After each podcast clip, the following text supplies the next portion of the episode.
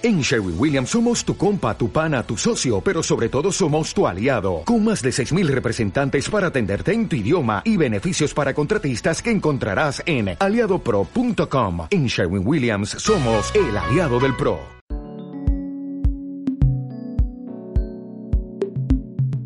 Narrativa sonora.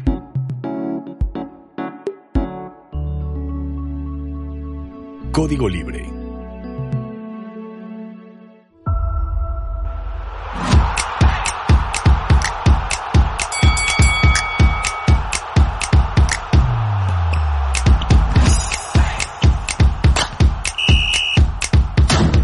¿Qué tal? Bienvenidos, un gusto saludarlos. Flashback Deportivo, un episodio más. Hoy recordando una época por momentos gris, por momento todo lo contrario. Muchas discusiones, temas de pantalón largos. Estoy hablando de una época de reboceros de la piedad, no muy lejana, de 2003 a 2020. Más o menos, son siete años de un pasaje por Leo Nuevos Talentos, que era segunda división, ahora Liga Premier, Serie A Está interesante, está interesante. No se espere que ese conmigo, servidor Juan Luis Sánchez, que le reitera la bienvenida y también le dice muchas gracias a Código Libre por la producción, por permitirnos, como siempre, estar en este espacio maravilloso. Reboceros en 2013 probó la máxima gloria a la que normalmente se soñaba en este municipio, hablándose del fútbol profesional, es decir, el ascenso al máximo circuito. Ese equipo de Fidel Curi, que ya lo hemos relatado en distintos momentos, llegó tras vencer a Nesa a la división de honor. Sin embargo, el equipo termina mudándose, el club, la institución, termina yéndose a Veracruz, donde la historia ya la conocemos. Pero acá en La Piedad, ¿qué sucedió en ese 2013 cuando La Piedad se quedó sin equipo profesional, por decirlo de alguna manera, que regresó otro equipo que pertenece a la ciudad? ¿Por qué? Porque pertenecía directamente al gobierno municipal. Regresa a Reboceros, pero en la categoría de segunda división. Para contextualizar, la segunda división ahora llamada Liga Premier tenía las mismas dos ramas antes llamada Liga Premier, y Liga Nuevos Talentos. Regresa una Liga Nuevos Talentos, bajo hermetismo, bajo desilusión, bajo sentimientos encontrados porque era un proyecto peadense, o eso parecía, o al menos la franquicia lo era. También estaba el plus del alumbrado público del Estadio Juan López, porque si usted recuerda, en esa época justamente se estaba instalando las torres de iluminación con todas las lámparas que conlleva para en teoría, jugar en la máxima categoría del fútbol mexicano. No se da, no se da, pero sí se logra que se concretara toda la instalación del alumbrado en este complejo deportivo. ¿Qué sucede? Que termina estrenándolo el equipo de segunda división. Pero aquí hay que hacer una pausa. El equipo de segunda división, que ya tenía un pasado, ah, por ahí que será la época más importante, 2008 más o menos, donde estuvieron peleando. El equipo era de Refugio Jiménez, mejor conocido como Cuquín, era el que invertía, el que tenía muy buenos futbolistas. Se quedó a la orilla de pelear por el ascenso a la División de Plata, en aquel entonces Primera A, después a la Liga de Ascenso. Y ese equipo, ante la llegada de la franquicia de la familia Álvarez, termina emigrando a Guanajuato, pasando por distintos municipios de la entidad vecina y perdiendo la categoría. ¿Por qué pierde la categoría? Porque llega a lugares donde no se cumple o al menos eso siempre fue la explicación. Se llega a lugares donde no se cumplía con los requisitos para estar en Liga Premier y termina teniendo un descenso administrativo a la Liga Nuevos Talentos. Por ello llega una franquicia de nuevos talentos que tenía sumando a su cargo y a su representación legal el señor Arturo Rodríguez. Un personaje muy polémico, un personaje que aquí en La Piedad es recordado en su mayoría de situaciones por aspectos negativos. Sin embargo, él fue el que trae y de alguna manera es culpable de que se siga teniendo fútbol profesional aquí en la ciudad. En el 2013 llega Arturo Rodríguez, genera eh, una directiva, estaba Sergio Zárate, estaba Víctor Rincón como los principales operadores de la franquicia y se crea un proyecto deportivo encabezado por Carlos Bracamonte. Regresaba el gran Braca a la ciudad de La Piedad con ilusión. Por eso mi, mi, expresión con ilusión nada más, porque ahí en fuera nunca hubo realmente un proyecto. Trajo a Jorge Martínez a dirigir a ese equipo de Liga Premier y digo Liga Premier porque se ilusionaba con que era Liga Premier. Hubo unas semanas en las que se manejó la versión de que sí iba a ser Liga Premier, que siempre no, que había que comprar, que esto, que el otro. Al fin termina siendo Liga Nuevos Talentos. El señor Jorge Martínez era el encargado de dirigir ese equipo. El director deportivo se lo decía Carlos Bracamontes. Y el proyecto iniciaba aparentemente bien, se iba a estrenar en el alumbrado público y se le daba además a la Piedad la oportunidad de ser local en tres partidos de manera consecutiva, situaciones de la liga y era pues un festín, ¿no? Al fin y al cabo, después de la desilusión, porque por primera ocasión se disfrutaba del fútbol profesional en la ciudad de noche, a las 7, los días sábados. No, a las 7, no, a las 8 era el, horario que se tenía. Buenas entradas, buenas entradas, hubo partidos interesantes. Desafortunadamente el camino de esa franquicia fue muy triste. Había jugadores de mucha calidad. Vamos a, a, irnos primero por el lado deportivo, después hablaremos del lado de pantalón largo o de lo administrativo. Jugadores como Ángel Manso, el burro en ofensiva, Steve Zaragoza, un futbolista originario de Zacapo, Michoacán, también que tenía muchas condiciones. Estaba Carlos Rodríguez en la portería, el chat, como se le conocía. Había un central importante, Monsiváis, que pertenecía o era futbolista de los Tigres de la Universidad de Nuevo León. Hombres como Israel Briones en el medio campo. Hombres también eh, como Edgar García, el Cigua en la lateral. Que de hecho, pues prácticamente ya Edgar es un piadense más. Había futbolistas de calidad. Sí, pero nunca trascendió ese equipo. Nunca logró ser más allá de ese eh, buen plantel sin trascender. Eran dos torneos, no se califica en ninguno de los dos torneos, ni en el Apertura 2013 ni en el Clausura 2014. En ambos los completa el señor Jorge eh, como director técnico, Jorge Martínez, pero el tema deportivo siempre estuvo al lado. Y después viene el tema de, pantalón largo, este tema doloroso. A ver, cuando arranca el, el proyecto, pues arranca bien. Había, había algo de economía porque además, se lo decía hace un momento, hubo tres partidos consecutivos como local y eso permitió que la franquicia o que el proyecto recibiera economía a través de la taquilla y de la venta de cerveza en el estadio Juan López. Pero conforme fueron avanzando eh, las semanas, conforme fueron avanzando los meses, llegaron los problemas. Falta de pagos, porque sí, aunque es una categoría eh, de las menos relevantes del fútbol, había que cubrir con honorarios. No había pagos. No había pagos y no había pagos. Decía Arturo Rodríguez, es que no hay dinero, es que los inversionistas no llegaron, los patrocinadores no pagan, había un patrocinio de Corona que no llegaba, que no se pagaba. Tuvo que llegar un momento muy triste y porque me tocó estar presente que el equipo decide no viajar. Iban a viajar a los mochis, a jugar. Y deciden que, que no, que no se emprende el viaje a Sinaloa que no había las garantías. El plantel, una molesto, porque no se había pagado dos, sabían que solo se contaba con el recurso para iniciar el viaje.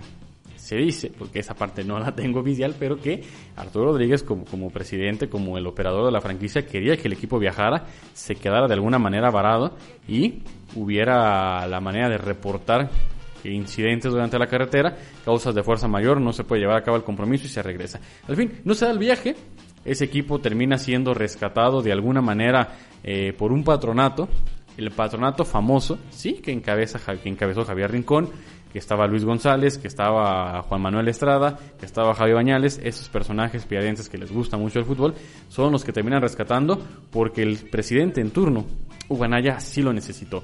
Tenemos por ahí unas imágenes de un partido de Liga Nuevos Talentos, nada más para contextualizar, eran los primeros momentos del fútbol nocturno, del fútbol por las noches, ese partido es ante promesas de Altamira, 2-0 gana de hecho Reboceros, otro futbolista que no mencionaba era José Juan Elías el host, por cierto, piradense, que cómo le costó trabajo hacer gol en aquella ocasión, ese torneo. El centro delantero importante del equipo había sido o fue durante esa época el burro manso, que de él ya habíamos hablado también en algunos capítulos anteriores cuando retomamos aquel capítulo de Deportivo Yurecuaro.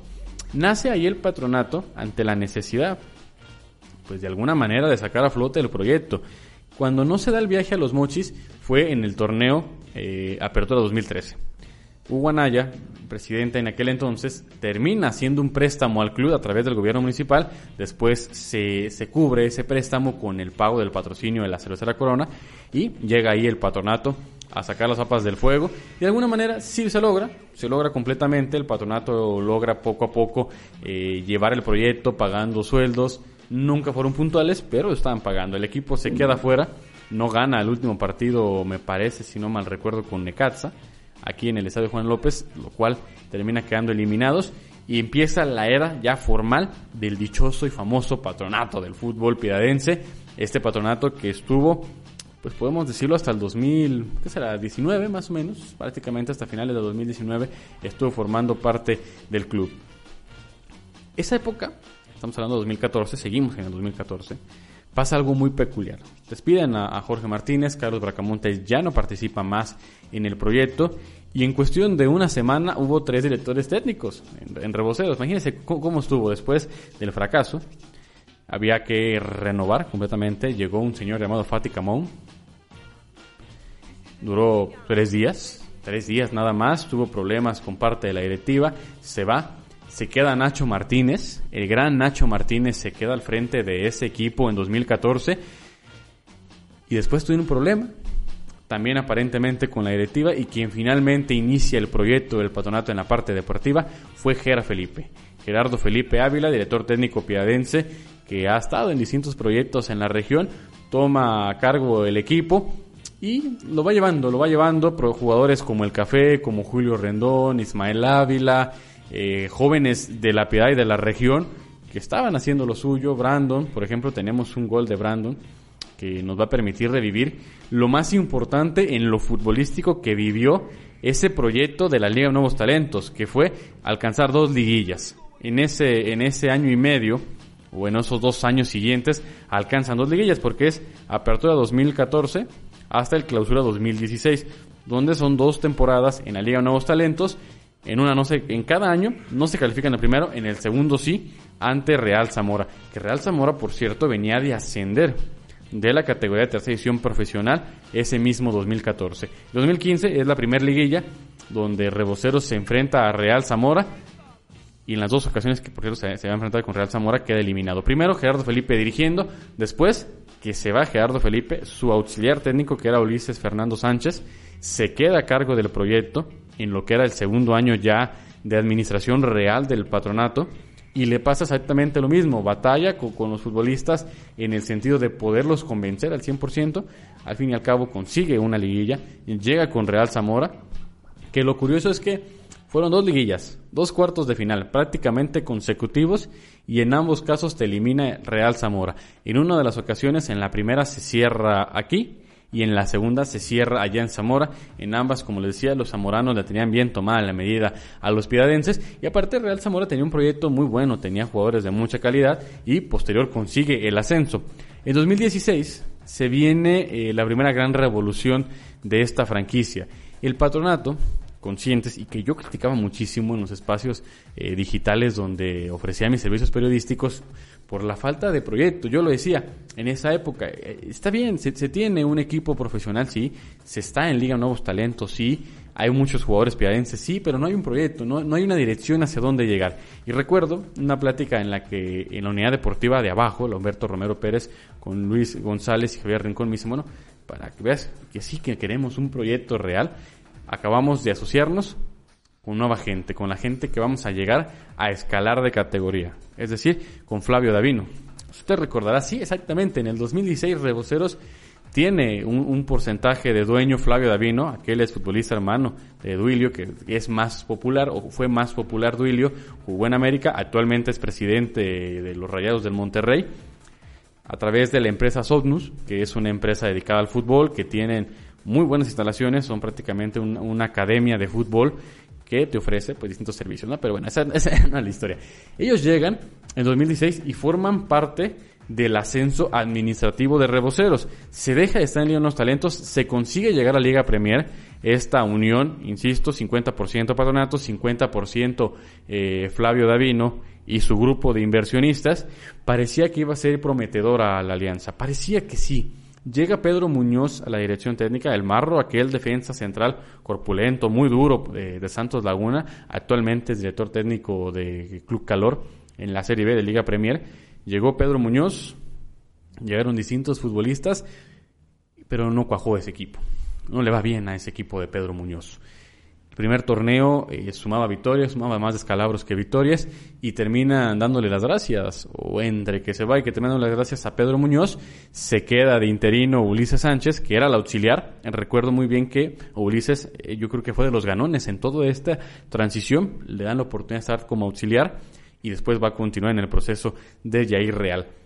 Hasta aquí hemos pasado dos años y no ha pasado mucho en la parte deportiva. El siguiente torneo comienza a vivirse los dos años más eh, efectivos que tuvo Reboceros de la Piedad en la categoría de segunda división. Llega Héctor Jair Real Cobian. un director técnico así joven, un director técnico eh, con un apellido importante, real, como el Güero Real, aquel que dirigiera a Chivas y que fuera parte en aquel entonces de Toluca en toda la estructura de fuerzas básicas, llega con una base de jugadores provenientes de Interplaya de Queret, de Interplaya, de, eh, de Quintana Roo, porque así le gusta trabajar a, Héctor Yair. Y ahí comienza una nueva historia. Primero, se logra la primera liguilla en Liga Premier, que considerando la, historia de ese momento, pues era, era lo atractivo. Esa primer liguilla es ante el equipo de Tlaxcala. Pero, pues fue muy difícil.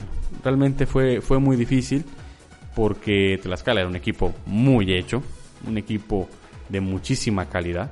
Y de hecho les estoy mintiendo, es al revés. Iba a decir, llegan contra Tlaxcala y después van a jugar contra Tepatitlán, pero fue al revés. Primero la liguilla con Tepatitlán, después la liguilla contra Tlaxcala. En esa temporada termina siendo campeón el equipo de Tlaxcala, que estamos hablando que es la temporada 2016-2017.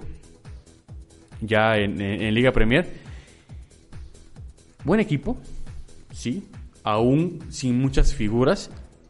Pero en esa transición, en esa época en la que justamente ya estaba Etoile Real y que se consiguen dos semifinales eh, con, con que se termina eliminado por quedar empatados en el marcador global, y la otra ante un Tlaxcala que termina ganando por diferencia de un gol. Estaban los locos, recuerdo futbolistas, el, loco Guzmán, estaba también eh, el otro loco que era de, de Torreón, un futbolista de mucha, de mucha calidad, Mario que era uno de los goleadores. Había buen equipo, estaba el panameño Freddy Góndola, ya estaba Mauricio Hernández, ya estaba Juan de Dios Ramírez el Gallo, estaba Irving Rodríguez en la portería, Adrián Justo en la defensa central, futbolistas que estuvieron por lo menos dos años en este proceso con Reboceros y con Jair Real, logrando dos liguillas importantes, pero después se viene la primera parte del super escándalo que terminó siendo la parte administrativa. ¿Por qué? Cuando llegamos al 2018, empiezan los problemas entre el patronato y un socio nuevo que había llegado a finales de 2017. Estamos hablando del señor Trino Melgoza. Sí, Trino Melgoza que conocemos bastante bien en el fútbol piadense porque fue el hombre que finalmente mantuvo eh, viva las esperanzas de soñar con el ascenso durante varios años y que desafortunadamente se va por la puerta atrás. Vamos ya al 2018. Seguía ese equipo, Mauricio Hernández, Adrián Justo, Irving Rodríguez, estaba Lomelí, Ernesto Sosa, Freddy Góndola, futbolistas de muchísima calidad, ya con experiencia en la categoría, incluso algunos de ellos con experiencia arriba. Llegó Giovanni Casillas, aquel que fue campeón con, la selección mexicana sub-17. Había un plantel, un plantel de calidad. En esa plantilla eh, se tiene un muy buen torneo en lo que fue el Clausura 2018. Un buen torneo que tuvo un bache justo cuando se da una problemática entre directivas. Hay una conferencia de prensa en la que el señor Melgoza dice, bueno, la, gente del patronato está incumpliendo, está incumpliendo, está incumpliendo, déjenme el equipo a mí.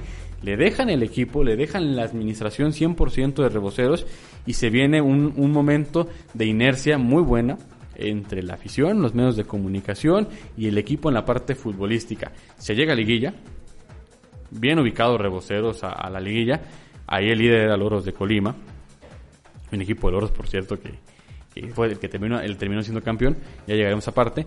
La liguilla arranca con Durango, se elimina Durango, después se elimina Irapuato, tenemos las escenas de aquel partido de vuelta porque vale la pena recordar ese compromiso de vuelta entre Reboceros de la Piedad y los Freseros del Irapuato, porque gana la Piedad 4-0, porque gusta, porque le pasa por encima a los Freseros y fue una comunión increíble entre la afición y entre el equipo. 4 por 0 fue finalmente el marcador de ese compromiso de vuelta cuando en la ida habían empatado sin goles.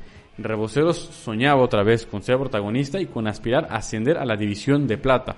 Era el 2018, un equipo no de muchas estrellas, ya lo decía, yo creo que la principal figura mediática era Freddy Góndola, que de hecho en la promocional que hicimos, o que hizo la gente de Juego Libre, aparece en la imagen. Eh, ya no estaba Loco Guzmán, por cierto, que lo, había tenido una, una problemática. Todo pintaba muy bien y se llegó momento crucial, la gran final. La gran final con Loros de Colima, clausura 2018. Se hizo el tour, se vendió la taquilla de manera impresionante, se llena el Nepomuceno Juan López. Por ahí, el tema futbolístico falla. Recuerdo ese partido, eh, miércoles por la noche, lleno completo, el estadio Juan López, y la PA pierde dos goles por cero ante Loros de Colima. Apenas al primer minuto cae el gol de Loros de Colima, Víctor Mañón. Después El segundo gol fue un error de Mauricio Hernández y termina ganando Loros. Hay unas escenas que tenemos de esa final porque fue muy polémica, inclusive dio la vuelta, eh, pues sí, a nivel nacional, porque la gente se comportó muy mal ante el molestia, el coraje, la frustración de que el equipo estaba perdiendo. En uno de los cambios, el futbolista pues, de, Loros de Colima haciendo lo suyo, tratando de hacer enojar, pues sí, hizo enojar mucho a la gente, le aventaron de todo. Y en las escenas se ve como hay un montón de, de vasos, se ven los líquidos cayendo uno tras otro, tras otro, tras otro, al grado que se veía, me parece que era Góndola el hombre que le pedía a la gente que ya se calmara. Tristemente, ese fue eh, quizá el, último momento grandioso, no de la, no de, la afición, sino uno de los últimos bochornos que realiza, pero sí de los últimos momentos grandiosos en que Rebocero soñó con estar en la división de arriba. Se pierde el partido de vuelta también empañado por una reprobable actuación de, de la afición Recuerdo cómo iban muchos autobuses llenos de ilusiones de dar la vuelta a un oro de Colima que tenía un equipazo, La Pantera, Mañón, entre otros futbolistas. Allá se pierden en el Universitario de Colima cinco goles por cero. La gente se pelea entre sí mismo, la gente de La Piedad termina saliendo mucho antes de que terminara el partido. Loros es campeón y parecía, señores, que se venía un nuevo torneo de ilusiones con muchos refuerzos. Llegaba Brian Martínez, llegaba Diego Gama, llegaba el Vaquero Morales, llegaban un montón de futbolistas de muchísima calidad, Cifuentes, elementos como Pedro Terán. Y fue curioso porque después de esa, de esa pretemporada o de esa pausa entre el torneo Clausura 2018 para arrancar la apertura, había un plantelazo y de repente dijo mi abuelita que había otra vez broncas entre la directiva. Pues Trino Melgoza no era realmente el dueño de Reboceros, era o los que tenían el control ante la federación, el patronato ¿Qué sucede? Que el patronato trae su equipo. Trae su propio equipo con Omar Briseño como director técnico, con los hermanos Morales encargados de la dirección deportiva del proyecto, y Trino Melgoza, Jair Real, Marco Rincón, que eran los que dirigían el proyecto previo, tuvieron que mudarse. Sucede uno de los momentos, yo creo que, pues más eh, desafortunados que estuvieron que dar. ¿Por qué? Porque ese plantel se convierte en Real Zamora. El plantel que tenía el sobrino Guerrero fue pues ahora sí que despacharon a la orilla. Sobrino Guerrero a las fuerzas básicas y ahí Real a dirigir la Liga Premier de Real Zamora, la sociedad entre Pablo Gutiérrez y Trino Mergoza, acá el patronato con Omar Briseño y echar a andar los dos proyectos. Reboceros, una tristeza. Tristeza completamente, el peor momento del patronato, sin lugar a dudas. Cero pagos, los futbolistas haciendo protestas, se vieron distintos escenarios en redes sociales en los que había gente que tenía que juntar despensas. Se, se, vivió una etapa que al menos públicamente parecía muy crítica, ¿no? Entre las dificultades económicas con el plantel.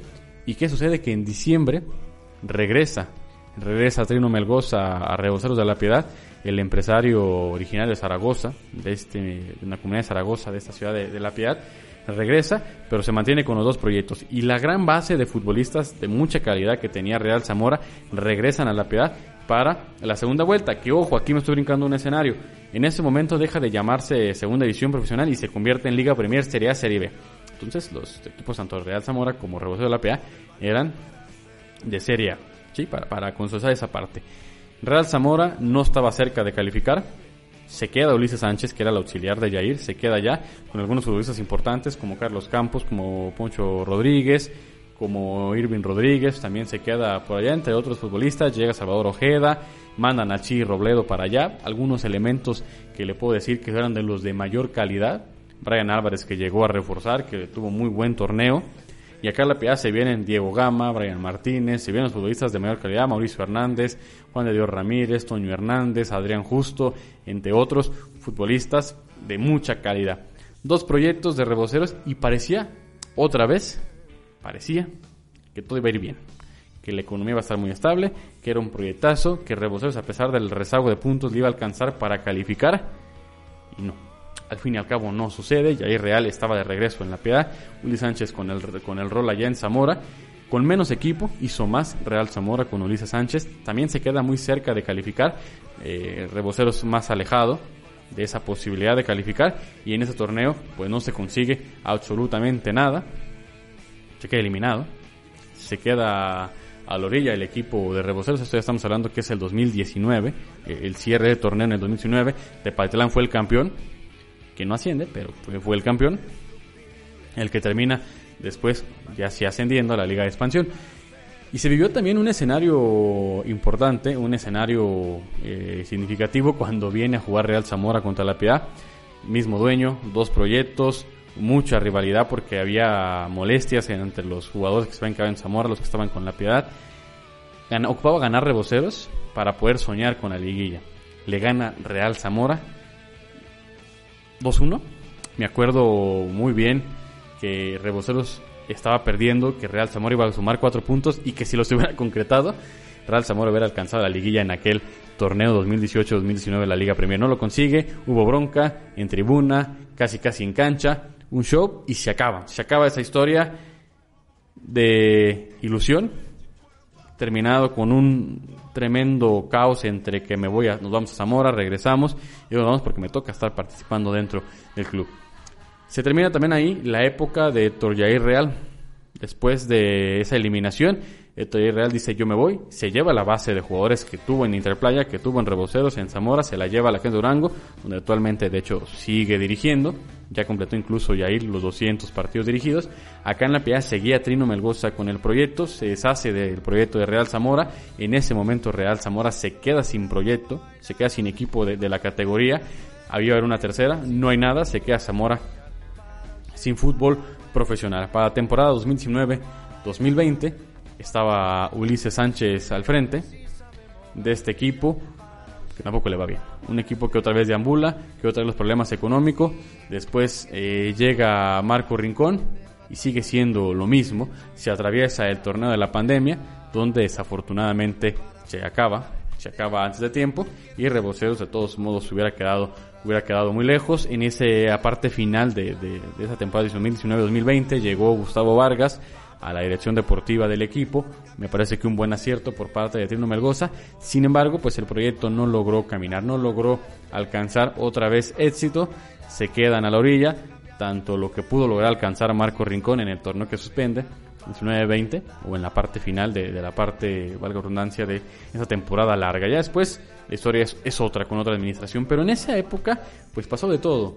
Ascensos, eh, faltas de, de, de, ir a jugar, lo que le decíamos en 2013, cambios emergentes con nuevos directivos, quienes después son despachados, sociedades con personas importantes del fútbol como Flavio Davino, y que por cierto, en ese Inter del 2019, cuando la administración de Reboceros corrió a cargo, en 2018, final de 2018, que corrió a cargo del patronato, estuvo cerca de llegar Sergio Bueno, no llegó, inclusive se habló mucho de una posibilidad de que Elías Ayud estuviera participando con Reboceros, tampoco se da, al fin y al cabo terminó siendo el señor Melgoza el hombre que gastó, que invirtió y que desafortunadamente se fue por la parte de atrás o por la puerta de atrás del proyecto, sin ascensos, sin campeonatos, pero Reboceros vivió una etapa de muchos altibajos en segunda división desde 2013, ya lo contextualizamos, hasta el 2020, ya 2021, hasta ahora, pues parece que el camino empieza a recomponerse con la nueva administración que encabeza Heriberto Ramón Morales. Pero, pero ese fue un flashback de, de recordar esos momentos de Reboceros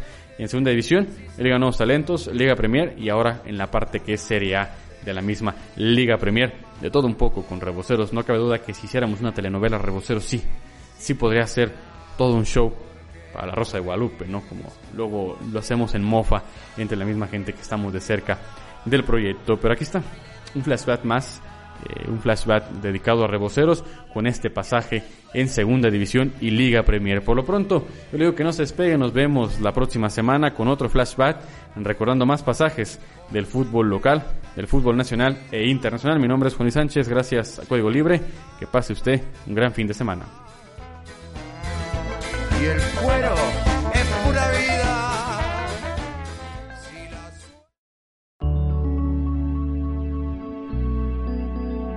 Código Libre